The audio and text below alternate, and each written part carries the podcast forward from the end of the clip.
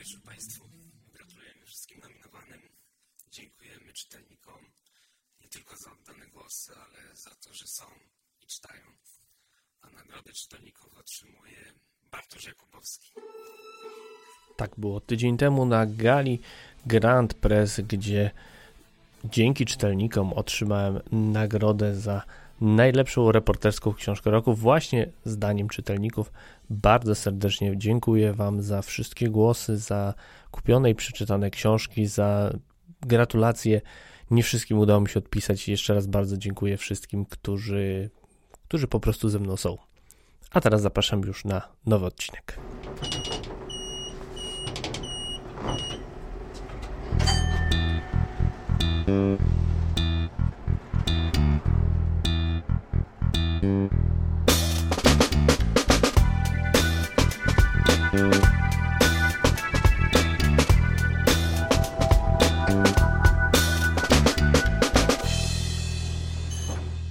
Często jest tak, że przysyłacie mi swoje pomysły na tematy i tym razem też tak było. Słuchacze pytają.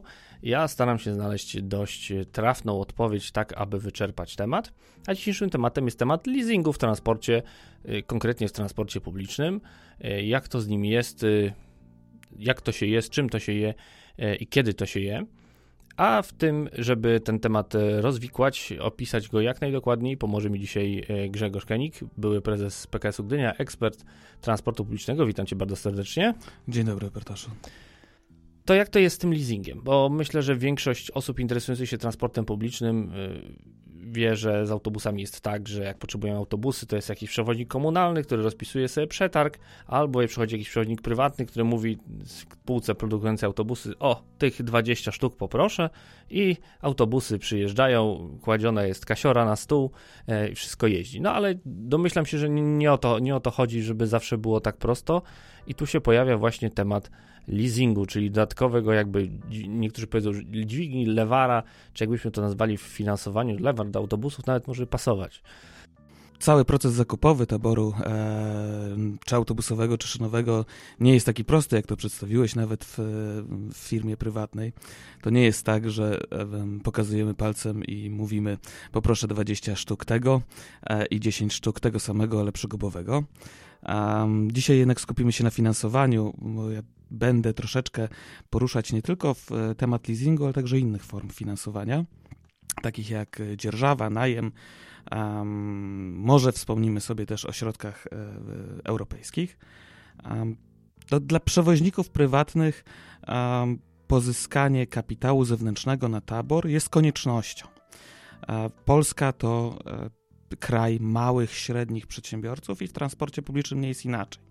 Największe floty prywatne to jest y, może 300, może 400 pojazdów Mobilisa, czy grupy PKS Grodzisk Mazowiecki, czy e, grupy PKS Szczecin.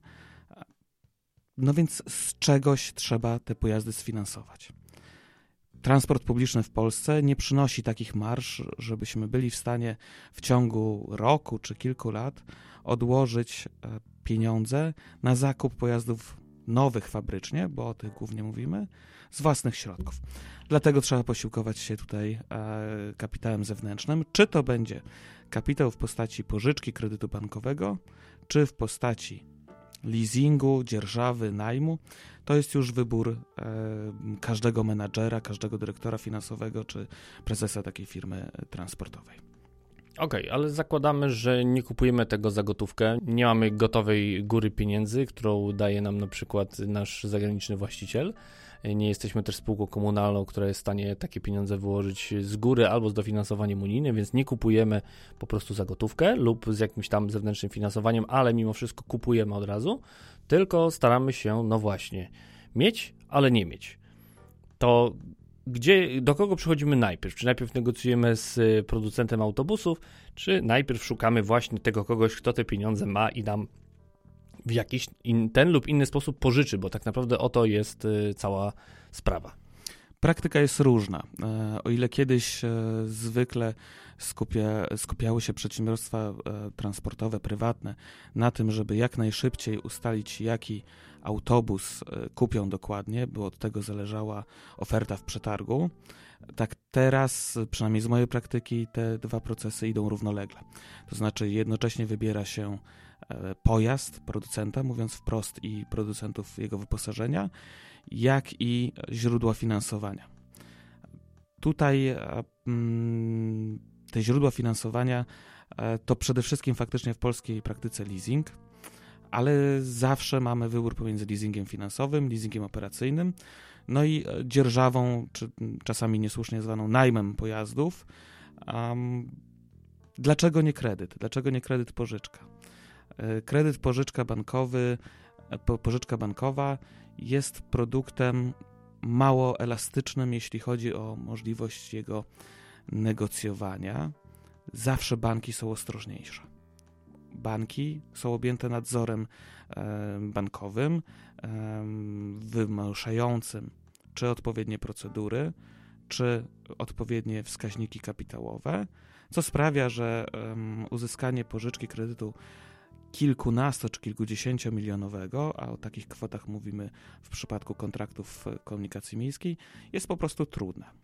E, leasing był też o tyle prostszy kiedyś, że bardzo często leasingodawcy nie wymagali dodatkowych zabezpieczeń. Do czasu upadłości Warbusa, czyli powiedzmy przed 5-6 latami, bardzo często zawierało się umowy leasingowe pod kontrakt. To znaczy jedynym zabezpieczeniem a, oprócz weksla własnego, oprócz oczywiście własności tych pojazdów, dla leasingodawcy był kontrakt zawarty z miastem. A leasingodawca wiedział, że miasto zapłaci, więc miał pewność przychodów. No, od czasu tutaj perturbacji z Warbusem ten poziom wymaganych zabezpieczeń trochę się zwiększył, czy to jest większa wpłata e, pierwszej raty, czy jakieś zabezpieczenie rzeczowe. E, czy cesja z kontraktu, no to się troszeczkę zmieniło. Dlaczego leasing, a nie e, pożyczka? To jest także kwestia elastyczności leasingu, jeśli chodzi o jego rozpoznanie w księgach, czy o jego skutki podatkowe. Jako przedsiębiorcy możemy wpływać na to, w jaki sposób amortyzować pojazdy, w jaki sposób e, rozpoznawać koszty, tak księgowe, jak i podatkowe żeby było to najlepsze dla danego e, przedsiębiorcy. Okej, okay, to jaka różnica między leasingiem operacyjnym, finansowym a dzierżawą? Czym te trzy rzeczy się różnią, chociaż tak naprawdę jak pierwszy rzut oka to jest jedno i to samo? To jest nawet bardziej skomplikowane, bo e, umowa leasingu może być leasingiem finansowym w rozumieniu ustawy o rachunkowości, a być leasingiem operacyjnym w rozumieniu e, ustaw podatkowych o CIT czy o PIT i odwrotnie. E, tutaj dzierżawa jest o tyle prostsza, że jest to po prostu usługa. E, wchodzi ona bezpośrednio czy w koszty podatkowe, czy w księgowe. Co miesiąc dostajemy fakturę z, nazwijmy to, ratą, chociaż na fakturze jest napisane e, czynsz pewnie. Nie wiem, bo nigdy nie zawierałem też umowy dzierżawy, więc nie wiem, jaka ta faktura faktycznie wygląda. No i wchodzi tam bezpośrednio w koszty podatkowe, czyli obniża podstawę opodatkowania.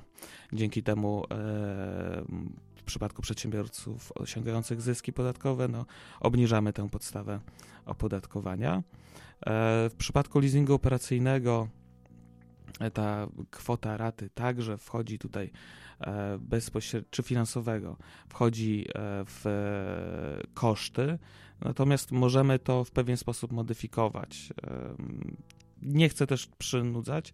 Ważne jest to, żebyśmy zapamiętali, że jest tutaj to elastyczne. Jeśli chodzi o stronę księgową, czyli to, co jest ważne na przykład dla inwestorów zagranicznych, w przypadku czy na przykład dla banków i innych leasingodawców, którzy też udzielają finansowania. Mają nam udzielić na przykład finansowania pod kolejny przewidywany kontrakt. E, leasing operacyjny czy dzierżawa nie obciąża nam bilansu. Nie widać tego e, w bilansie. E, mówiąc bezpośrednio, dopóki ktoś nie zapyta, dlaczego mamy takie duże koszty operacyjne, to e, nikt nie widać po naszym bilansie czy rachunku zysków i strat, że mamy zobowiązanie o charakterze finansowym de facto. W przypadku leasingu finansowego, no to wchodzi na, na normalnie bilans co ma swoje plusy i minusy, tak? Bo um, to jest zawsze, jak wszystko w finansach, to jest zawsze kwestia celu, który chcemy osiągnąć. Okej, okay, czyli ten sam e, leasing finansowy wchodzi nam właśnie w rachunek zysków i strat, pojawia się jako zobowiązanie długoterminowe, jak rozumiem. w tym przypadku? Odwrotnie. Leasing finansowy wchodzi nam na bilans, czyli jako zobowiązanie długoterminowe w przypadku rat płaconych po upływie 12 miesięcy od momentu, w którym sporządza się bilans. Leasingu operacyjnego nie widać na bilansie oprócz, oprócz tutaj ewentualnie jakichś e, pierwszych, e, pierwszych wpłat. Tak jak mówię, leasing jest produktem e, bardzo elastycznym. Możemy ten stosunek z leasingodawcą ułożyć sobie w taki sposób, żeby osiągnąć cele, o których, na których nam zależy. Zanim przejdziemy do tych celów, to, to teraz jeszcze jakby E, mały opis tego, kto jest tym leasingodawcą, bo załóżmy, że mamy ten swój wymarzony autobus, który gdzieś tam mamy w OPZ, mam, dostajemy kontrakt, jest rozpisane, że ten autobus ma mieć to, to, to być taki, taki, taki. Tak się składa, że akurat ktoś taki autobus produkuje, jest ok. Często przy leasingu samochodów osobowych najczęściej leasingodawcę podstawia nam już sam dealer, natomiast jak jest w przypadku e, autobusów, czy jest jakiś oligopol, e, monopol, polipol, czy moje Jak byś określił ten rynek? Moje doświadczenie zarówno z flot pojazdów poniżej 3,5 tony, jak i tych cięższych jest takie, że um, dealerowi oczywiście nie jest obojętnie, kogo wybierze klient, ale e, nie ma zakazu stosowania leasingów niefabrycznych, e, nawet przy samochodach osobowych. Tak? Są e, zarówno mali przedsiębiorcy, jak i olbrzymie floty, korzystają z, z leasingów które zupełnie nie są związane z producentami samochodów. I w przypadku autobusów jest tak samo. E, ze względu na kwoty, które tutaj, o których tutaj mówimy, no zwykle jest to kilkadziesiąt milionów złotych, chociaż zdarzają się też leasingi pojedynczych pojazdów, to, to też e, trzeba powiedzieć, i także pojazdów używanych, nawet kilkunastoletnich. To tutaj ta siła negocjacyjna przewoźnika jest trochę inna niż siła negocjacyjna osoby, która chce kupić sobie osobówkę za 80 czy 100 tysięcy złotych. Ważne jest to, żeby znaleźć odpowiedniego partnera po stronie leasingodawcy i powiem tutaj może taką rzecz oczywistą, ważne jest, żeby znaleźć odpowiednich ludzi. Bo zarówno leasing, u leasingodawców fabrycznych, jak i tych y, pozostałych, ta na koniec dnia to są ludzie, którzy nas obsługują. Osobiście nigdy nie brałem leasingu fabrycznego, ani na auta poniżej 3,5 tony, ani powyżej 3,5 tony, co wynikało z lepszych warunków, jakie dawały się negocjować z innymi leasingodawcami. Natomiast e, jest to już segment autobusy, jest to już segment, którym interesują się też leasingodawcy finansujący przedmioty nietypowe. Tacy leasingodawcy jak ARP Lease czy Leasing, E, czy Siemens, Siemens Finance. E, I warto czasami uderzyć do takich leasingodawców nieoczywistych, którzy na stronie internetowej czasami piszą wprost, że nie finansują flot samochodowych, ale już takie zamówienie na nietypowe e, pojazdy, autobusy są nietypowe, są indywidualizowane zwykle, może być dla nich interesujące. To dlaczego jakby? Skąd się bierze takie zainteresowanie akurat autobusami, a y, samochody to nie, ale w autobusy już tak? Znaczy, jeśli mówimy tutaj o tych specyficznych leasingodawcach, to oni zwykle nie mają rozbudowanego działu sprzedaży czy działu obsługi klienta. Nie interesuje ich po prostu klient, nazwijmy to detaliczny, tak? Kowalski prowadzący działalność gospodarczą, e, Kowalski import-eksport, e, usługi prawne i, po, i coś jeszcze, tylko um, chcą pracować z sektorem B2B takim ciężkim. To jest taka normalna segmentacja rynku, jak w każdej branży. Jakbyś miał oceniać, z czego wynika to, że zasadniczo leasing, e, jeżeli chodzi o pojazdy, mówię to konkretnie autobusy, jakby występuje głównie w sektorze prywatnym. Czy w ogóle jest ktoś w sektorze publicznym w Polsce, kto leasinguje autobusy? Jest jakakolwiek spółka komunalna? Bo generalnie czasem zdarza się dzierżawa, czasem zdarzają się dziwne umowy takie jakby podwykonawcze, to znaczy, że na przykład też jakiego robi MPK Wrocław, które jakby dostaje zlecenie od organizatora przewozów, ale jakby kontraktuje sobie podwykonawcę. E, zdarzają się jakieś właśnie umowy dzierżawy, ale dlaczego nie ma w sektorze publicznym leasingu? A może jest, tylko o tym nie wiemy. Na pewno leasingi, e, przy czym zwykle pojazdów używanych, e, są wykorzystywane przez spółki Skarbu Państwa, to znaczy te pięć PKS-ów, które jeszcze zostało jako spółki Skarbu Państwa. Mm, także komunalne, czyli zwykle powiatowe PKS-y, dość intensywnie, przynajmniej do czasu e, objęcia wsparciem ze środków Unii Europejskiej, zakupów taboru, korzystały z tych produktów, ale to był też leasing trochę inny. To był leasing zwykle pojazdów używanych, zwykle pojazdów o wartości nie miliona, półtorej, dwóch milionów złotych, tylko pojazdów y, za 200, 100 tysięcy, 250 tysięcy, pojazdów kilkunastoletnich. Bardzo często y, na niekoniecznie najlepszych warunkach wynegocjowany leasing i bardzo często te umowy były taką kulą u nogi e, tych, e, tych przedsiębiorców, którzy przedsiębiorstw, spółek samorządowych, które e, wykorzystywały takie właśnie leasingi. Autobusy są też o tyle specyficznym towarem, że tak jak mówiłem wcześniej, można leasingować też autobus kilkunastoletni. Ba, można ten sam autobus leasingować kilka razy. To znaczy, kupując go jako nowy, leasinguję e, go po to, żeby nie płacić pełnej kwoty, a po zakończeniu e, okresu pierwszej umowy, która zwykle jest skorelowana z okresem kontraktu, mogę pozyskać dodatkowe środki pieniężne używając leasingu zwrotnego.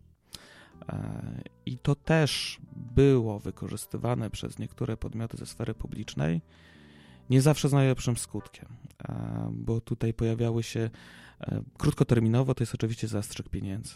Natomiast e, koszt takiego leasingu zwrotnego pojazdu 10, czy 8, czy 12-letniego no jest już znacznie wyższy niż e, koszt finansowy leasingu pojazdu nowego.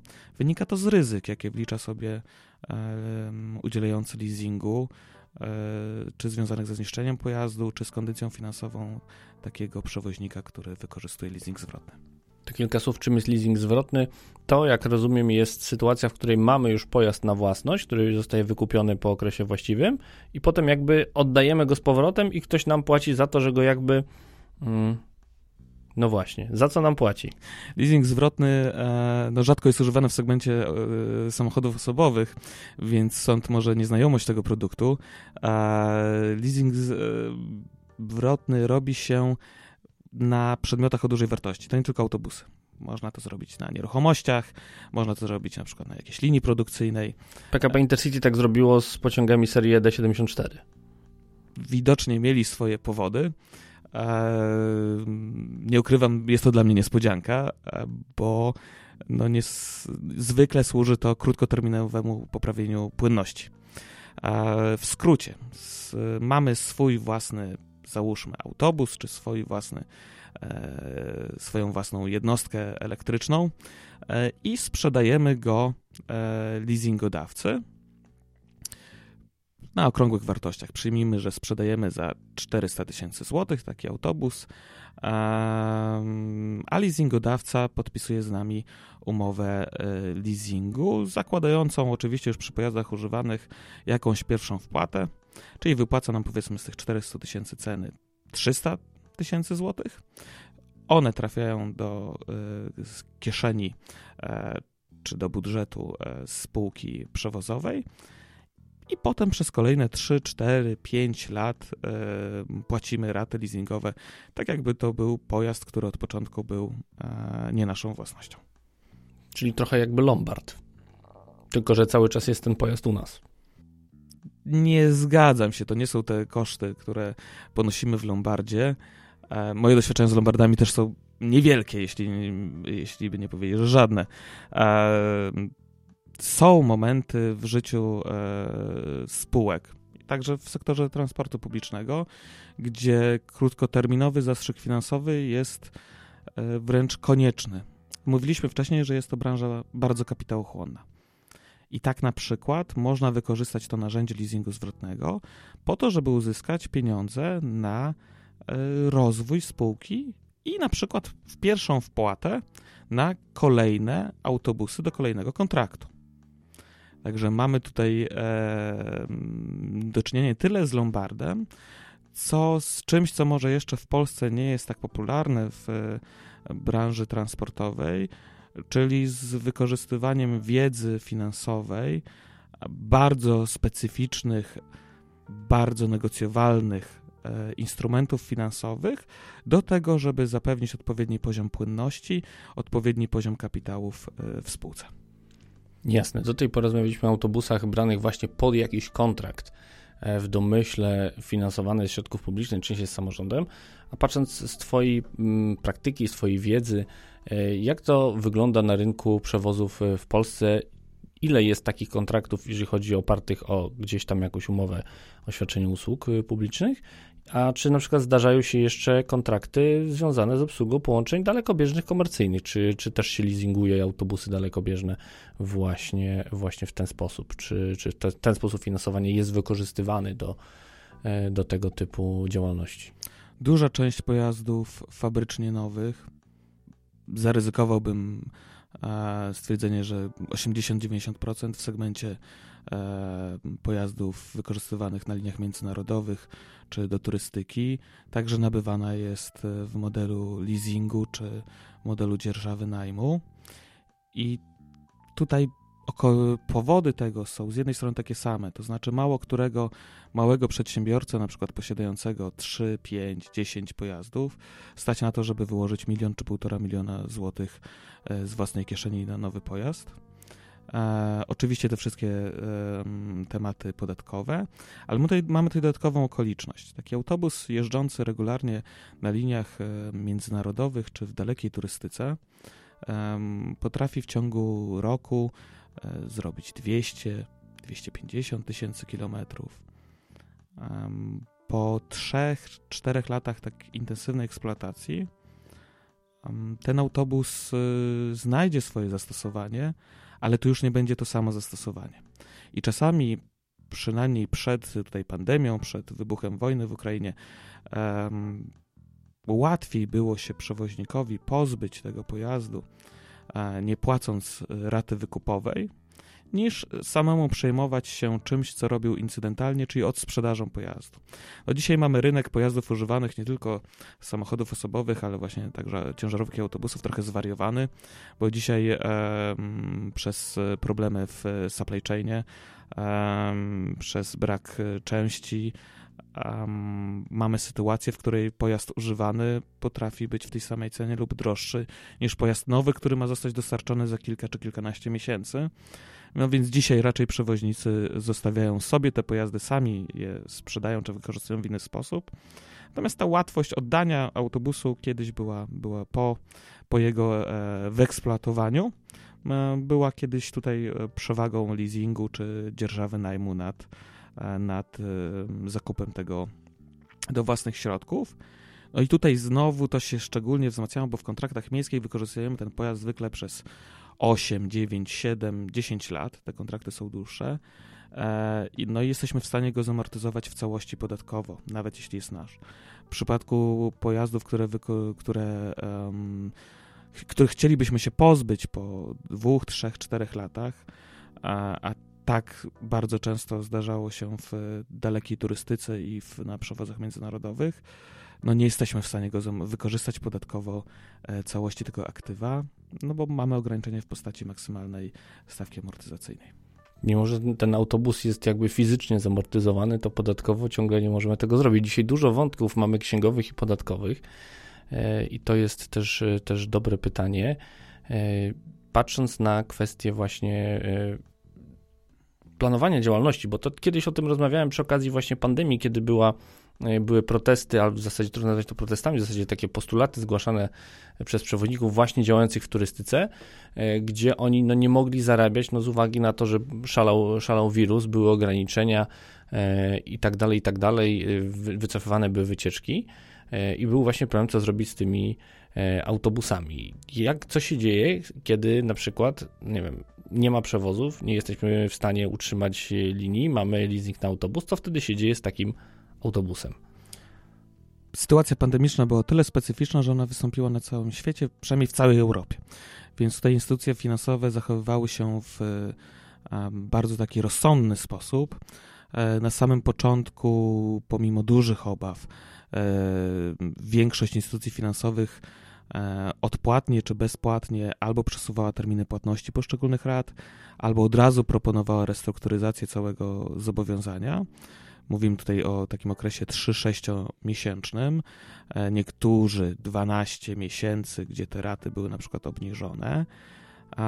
Natomiast nie ma co ukrywać, w roku 20 e, część pojazdów leasingowanych po prostu została oddana ze stratą dla przewoźnika. Są przewoźnicy, którzy z dużym trudem albo pokryli te różnice względem tego, czego wymagał leasingodawca e, do końca umowy, a ówczesną wartością pojazdu. E, są przewoźnicy, którzy tego po prostu nie przetrwali i zakończyli działalność. Mm, tutaj warto jeszcze dodać, że mm, w normalnej sytuacji, a tym bardziej w sytuacji pandemicznej, leasingodawcom nie zależało na zakończeniu umów. Dla leasingodawcy wcześniejsze zakończenie umowy zwykle jest ogromnym problemem nie tylko finansowym, no bo trzeba e, to zobowiązanie mm, wyegzekwować od leasingobiorcy, tę różnicę pomiędzy wartością pojazdu, e, która jest zwykle niższa, przynajmniej była, e, od wartości zobowiązania leasingowego. Trzeba ten autobus czy inny pojazd sprzedać, trzeba dać go do rzeczoznawcy, trzeba, trzeba się tym zająć. Nikomu nie, zależa, nie zależy na tym, żeby przyjmować y, pojazdy czy nieruchomości, linie produkcyjne, które są w leasingu. Y, I ta chęć leasingodawców do szybkiego rozwiązywania umów obniża się, tym bardziej im bardziej skomplikowany, bardziej skomplikowany i bardziej zindywidualizowany jest przedmiot leasingu. Czyli dosyć łatwo można rozwiązać umowę leasingu samochodu osobowego i wyegzekwować to. To jest coś, co się sprzedaje e, nawet w zwykłych czasach e, przedpandemicznych, powiedzmy w miesiąc czy dwa. E, na, w Gdańsku, na pewnym placu leasingowym, e, stoją pojazdy, które były po leasingowym właściwie, stoją autobusy, które były leasingowane przez przewoźnika, który nie istnieje już od 6 lat. I od 6 lat leasingodawca nie jest w stanie ich nikomu sprzedać. Mm, to są autobusy miejskie, dalekobieżne, regionalne, jakbyśmy je ocenili? To są y, region, one były wykorzystywane w ruchu regionalnym, natomiast były to autobusy, tak powiedziałbym, turystyczno-regionalne, tak? Autobusy używane o stosunkowo niskiej wartości, e, jest to przykładowo Bowa i e, Mercedes Vario ale stoją. I dla leasingodawcy, czy dla każdej instytucji finansowej, konieczność e, zrobienia odpisu, czy konieczność e, likwidacji jakiegoś środka trwałego, które mają na bilansie, no to jest obniżenie jakichś wskaźników. Nikt tego nie chce robić. Także leasingodawcy bardzo długo i bardzo elastycznie e, podchodzą do tematów krótkotrwałego braku płynności, tym bardziej im bardziej skomplikowany jest przedmiot leasingu. No niewątpliwie kwestia jest właśnie w tej płynności też tego, że gotówka jest jednak idealnie płynnym aktywem, a autobus jak widać nie jest, bo może stać latami. Wspominałeś też o tym, że zajeżdżone autobusy po właśnie kilku latach e, aktywnej jazdy na trasach międzynarodowych albo w turystyce znajdują nowe zastosowanie i to mnie zainteresowało. Co robią autobusy, które mają na lata na 800 tysięcy kilometrów albo nawet milion? Co się z nimi dalej dzieje? To nie są autobusy wyjeżdżone, to nie są autobusy wyeksploatowane. A ich gotowość techniczna, taki wskaźnik, który znamy czasami z raportów e, spółek komunalnych czy z raportów spółek kolejowych, jest po prostu niższa. Autobus, który przejechał 600-800 tysięcy kilometrów, nie będzie sprawny 360 dni w roku, tylko będzie sprawny 330 albo 340 dni w roku. Dla zastosowania takiego, jak to się mówi, wokół komina, czy nawet na terenie Polski, bliskiej e, turystyki zagranicznej, nie ma różnicy. Zawsze znajdziemy autobus e, zastępczy, zawsze znajdziemy jakiegoś podwykonawcę, który to pokryje. No, w przypadku dalekiej turystyki czy, czy przewozów kabotażowych, które były specjalnością polskich przewoźników autobusowych e, przed pandemią, czy bardzo intensywnych linii międzynarodowych, no nie możemy sobie pozwolić na to, żeby autobus e, stanął gdzieś na autostradzie w Niemczech. Dlatego właśnie po tych dwóch, trzech, czterech latach wymienia się te autobusy, które już mają 600, 800 milion e, kilometrów na liczniku, na autobusy fabrycznie nowe, natomiast to są fantastyczne autobusy One fantastycznie sprawdzą się e, czy przy przewozach e, zamkniętych pracowniczych, e, czy właśnie tutaj w bliskiej turystyce, czyli w Polsce krajowej, tak? To dalej są fantastyczne autobusy. I trzeba pamiętać też, że autobusy to są współczesne autobusy bez większych problemów przy odpowiedniej eksploatacji są w stanie przejechać półtora, dwa miliony kilometrów. Nie jest niczym niezwykłym ściąganie przez polskich przewoźników regionalnych pojazdów, które mają przebieg powyżej miliona kilometrów. Jasne, no, część osób może o tym nie wiedzieć, ale jakby na pewno na przykład właśnie w ruchu regionalnym dużą popularnością cieszą się właśnie autobusy, o których wspomniałeś, czy to właśnie takie, które stoją na placu leasingowym, czy też na przykład czeskie Sory są całkiem bardzo popularnym e, pojazdem, właśnie takie, które mają 600-800 tysięcy kilometrów nalatane e, przez właśnie 10, ale przez 10 lat, a nie przez 4 właśnie, więc to też jest zupełnie inny przebieg. Gdybyśmy mieli porównywać, jak wygląda ten rynek leasingowy w Polsce, a jak wygląda w krajach, innych krajach Europy, to, to mamy jakieś wyraźne różnice u nas? Jak, jak to wygląda z Twojego punktu widzenia? Ciężko mi to określić. Na pewno rynek polski charakteryzował się bardzo niskimi stawkami za e, przewozy, bardzo niskimi lub wręcz ujemnymi marżami, szczególnie w segmencie przewozów regionalnych, co sprawiało, że tej nadwyżki e, finansowej generowanej z, z bieżącego obrotu po prostu nie było. E, stąd też pewnie trochę większa popularność e, wśród przewoźników, e, szczególnie tych mniejszych, tutaj form dzierżawy, leasingu, pojazdów fabrycznie nowych, no bo e, przewoźnik e, niemiecki czy austriacki, który miał przed pandemią tę stawkę dwu, trzy, czterokrotnie wyższą niż przewoźnik polski, operujący mniej więcej na tego samego rodzaju przewozach, no, miał też wyższą marżę, łatwiej było mu wygospodarować wolne środki. E, nie jest natomiast tak, że e, te produkty nie są używane e, na zachodzie Europy. Powiedziałbym wręcz, że w przypadku są wykorzystywane dużo częściej przy transporcie regionalnym, gdzie zastosowanie tych produktów, w których tych schematów, w których autobus nie jest naszą własnością, pozwala e, być trochę elastyczniejszym, e, jeśli chodzi o raz e, dobór taboru, a dwa pozwala pokazywać jasno koszty wchodzące w skład wyliczenia rozsądnego zysku. W przypadku umów o świadczenie usług użyteczności publicznej. To jest coś, co w Polsce jest jeszcze pewnie mało popularne, natomiast na zachodzie Europy um, usługi użyteczności, szczególnie w krajach niemieckojęzycznych, usługi użyteczności publicznej e, realizowane na podstawie trybów niekonkurencyjnych czy mało konkurencyjnych, czyli objęte maksymalną kwotą rozsądnego zysku na poziomie 6% zaangażowanego kapitału, są dosyć popularne i w przypadku, gdy autobus nie jest naszą własnością, mamy bardzo prostą, e, mamy bardzo prosty koszt, który możemy wskazać. Mamy koszt, szczególnie przy leasingu operacyjnym czy dzierżawie, faktury, którą dostajemy co miesiąc. To, że po zakończeniu tego kontraktu możemy autobus wykupić taniej niż byśmy go pozyskali z rynku e, takiego powiedzmy wolnego, no już jest poza umową o świadczenie usług użyteczności publicznej. E, to nie jest coś, co pewnie w Polsce jest kompletnie obce, natomiast no, osobiście jeszcze nie widziałem e, tego typu zastosowania właśnie leasingu czy dzierżawy. Na pewno stanie się popularne, bo nie jesteśmy w stanie, i to w tej chwili chyba już w całej Unii Europejskiej, prowadzić jako przewoźnicy działalności z rozsądnym zyskiem ograniczonym do 6%. To nie jest ch chciwość, tutaj chęć e, jakichś osiągania ponadprzeciętnych zysków, tylko zwykły, policzony w bardzo prosty sposób koszt kapitału względem tego, co byśmy uzyskali, gdybyśmy wsadzili te pieniądze na lokatę. Dzisiaj uzyskanie 6% na lokacie w warunkach polskich e, no dla klienta indywidualnego to właściwie w ogóle nie jest problem.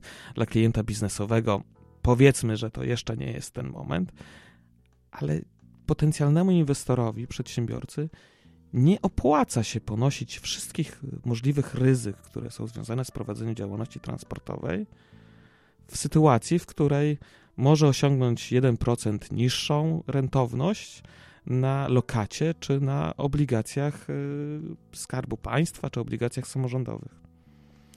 Także tutaj wykorzystywanie tych y, leasingów, dzierżaw czy najmów czasami od podmiotów może nieformalnie, ale w jakiś sposób powiązanych, być może będzie też stosowane na szerszą skalę w Polsce, tak jak jest to stosowane w krajach niemieckojęzycznych choćby. No to mamy apel na zakończenie rozmowy. Panie Adamie, tutaj do NBP się uśmiechamy. Proszę tych stópek już nie podnosić, bo nam pan e, zajedzie transport publiczny, ale jak dobrze wiemy z porozumienia Sopockiego stopy już w górę nie pójdą, więc miejmy nadzieję, że to leasingowanie autobusów będzie już e, trochę bardziej opłacalne, bo jak rozumiem, to też jest oczywiście wszystko waloryzowane jak normalny kredyt. Tak, e, szczególnie duże umowy, w tej chwili już chyba wszystkie, a kiedyś duże umowy leasingowe zawsze były oparte o stopę zmienną. Jeśli w złotówkach, no to stopę, stopę podstawową stopę NBP, jeśli w euro czy w dolarach, no to dochodziło ryzyko kursowe, ale ta stopa była niższa. No w tej chwili większość leasingów jest w złotówkach, bo to jest nie tylko stopa, to jest także marża instytucji finansowej.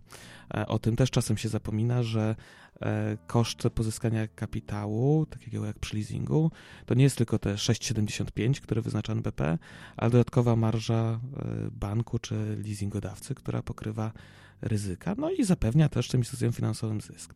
Natomiast myślę, że tutaj apel raczej powinien być skierowany do urzędników czy E, osób jednak przy Komisji Europejskiej, przy parlamencie, którzy określili tę stopę, e, maksymalną dopuszczalną stopę zwrotu z kapitału dla transportu publicznego e, w kilka czy kilkanaście lat temu w sytuacji no, stóp procentowych zerowych lub poniżej zera.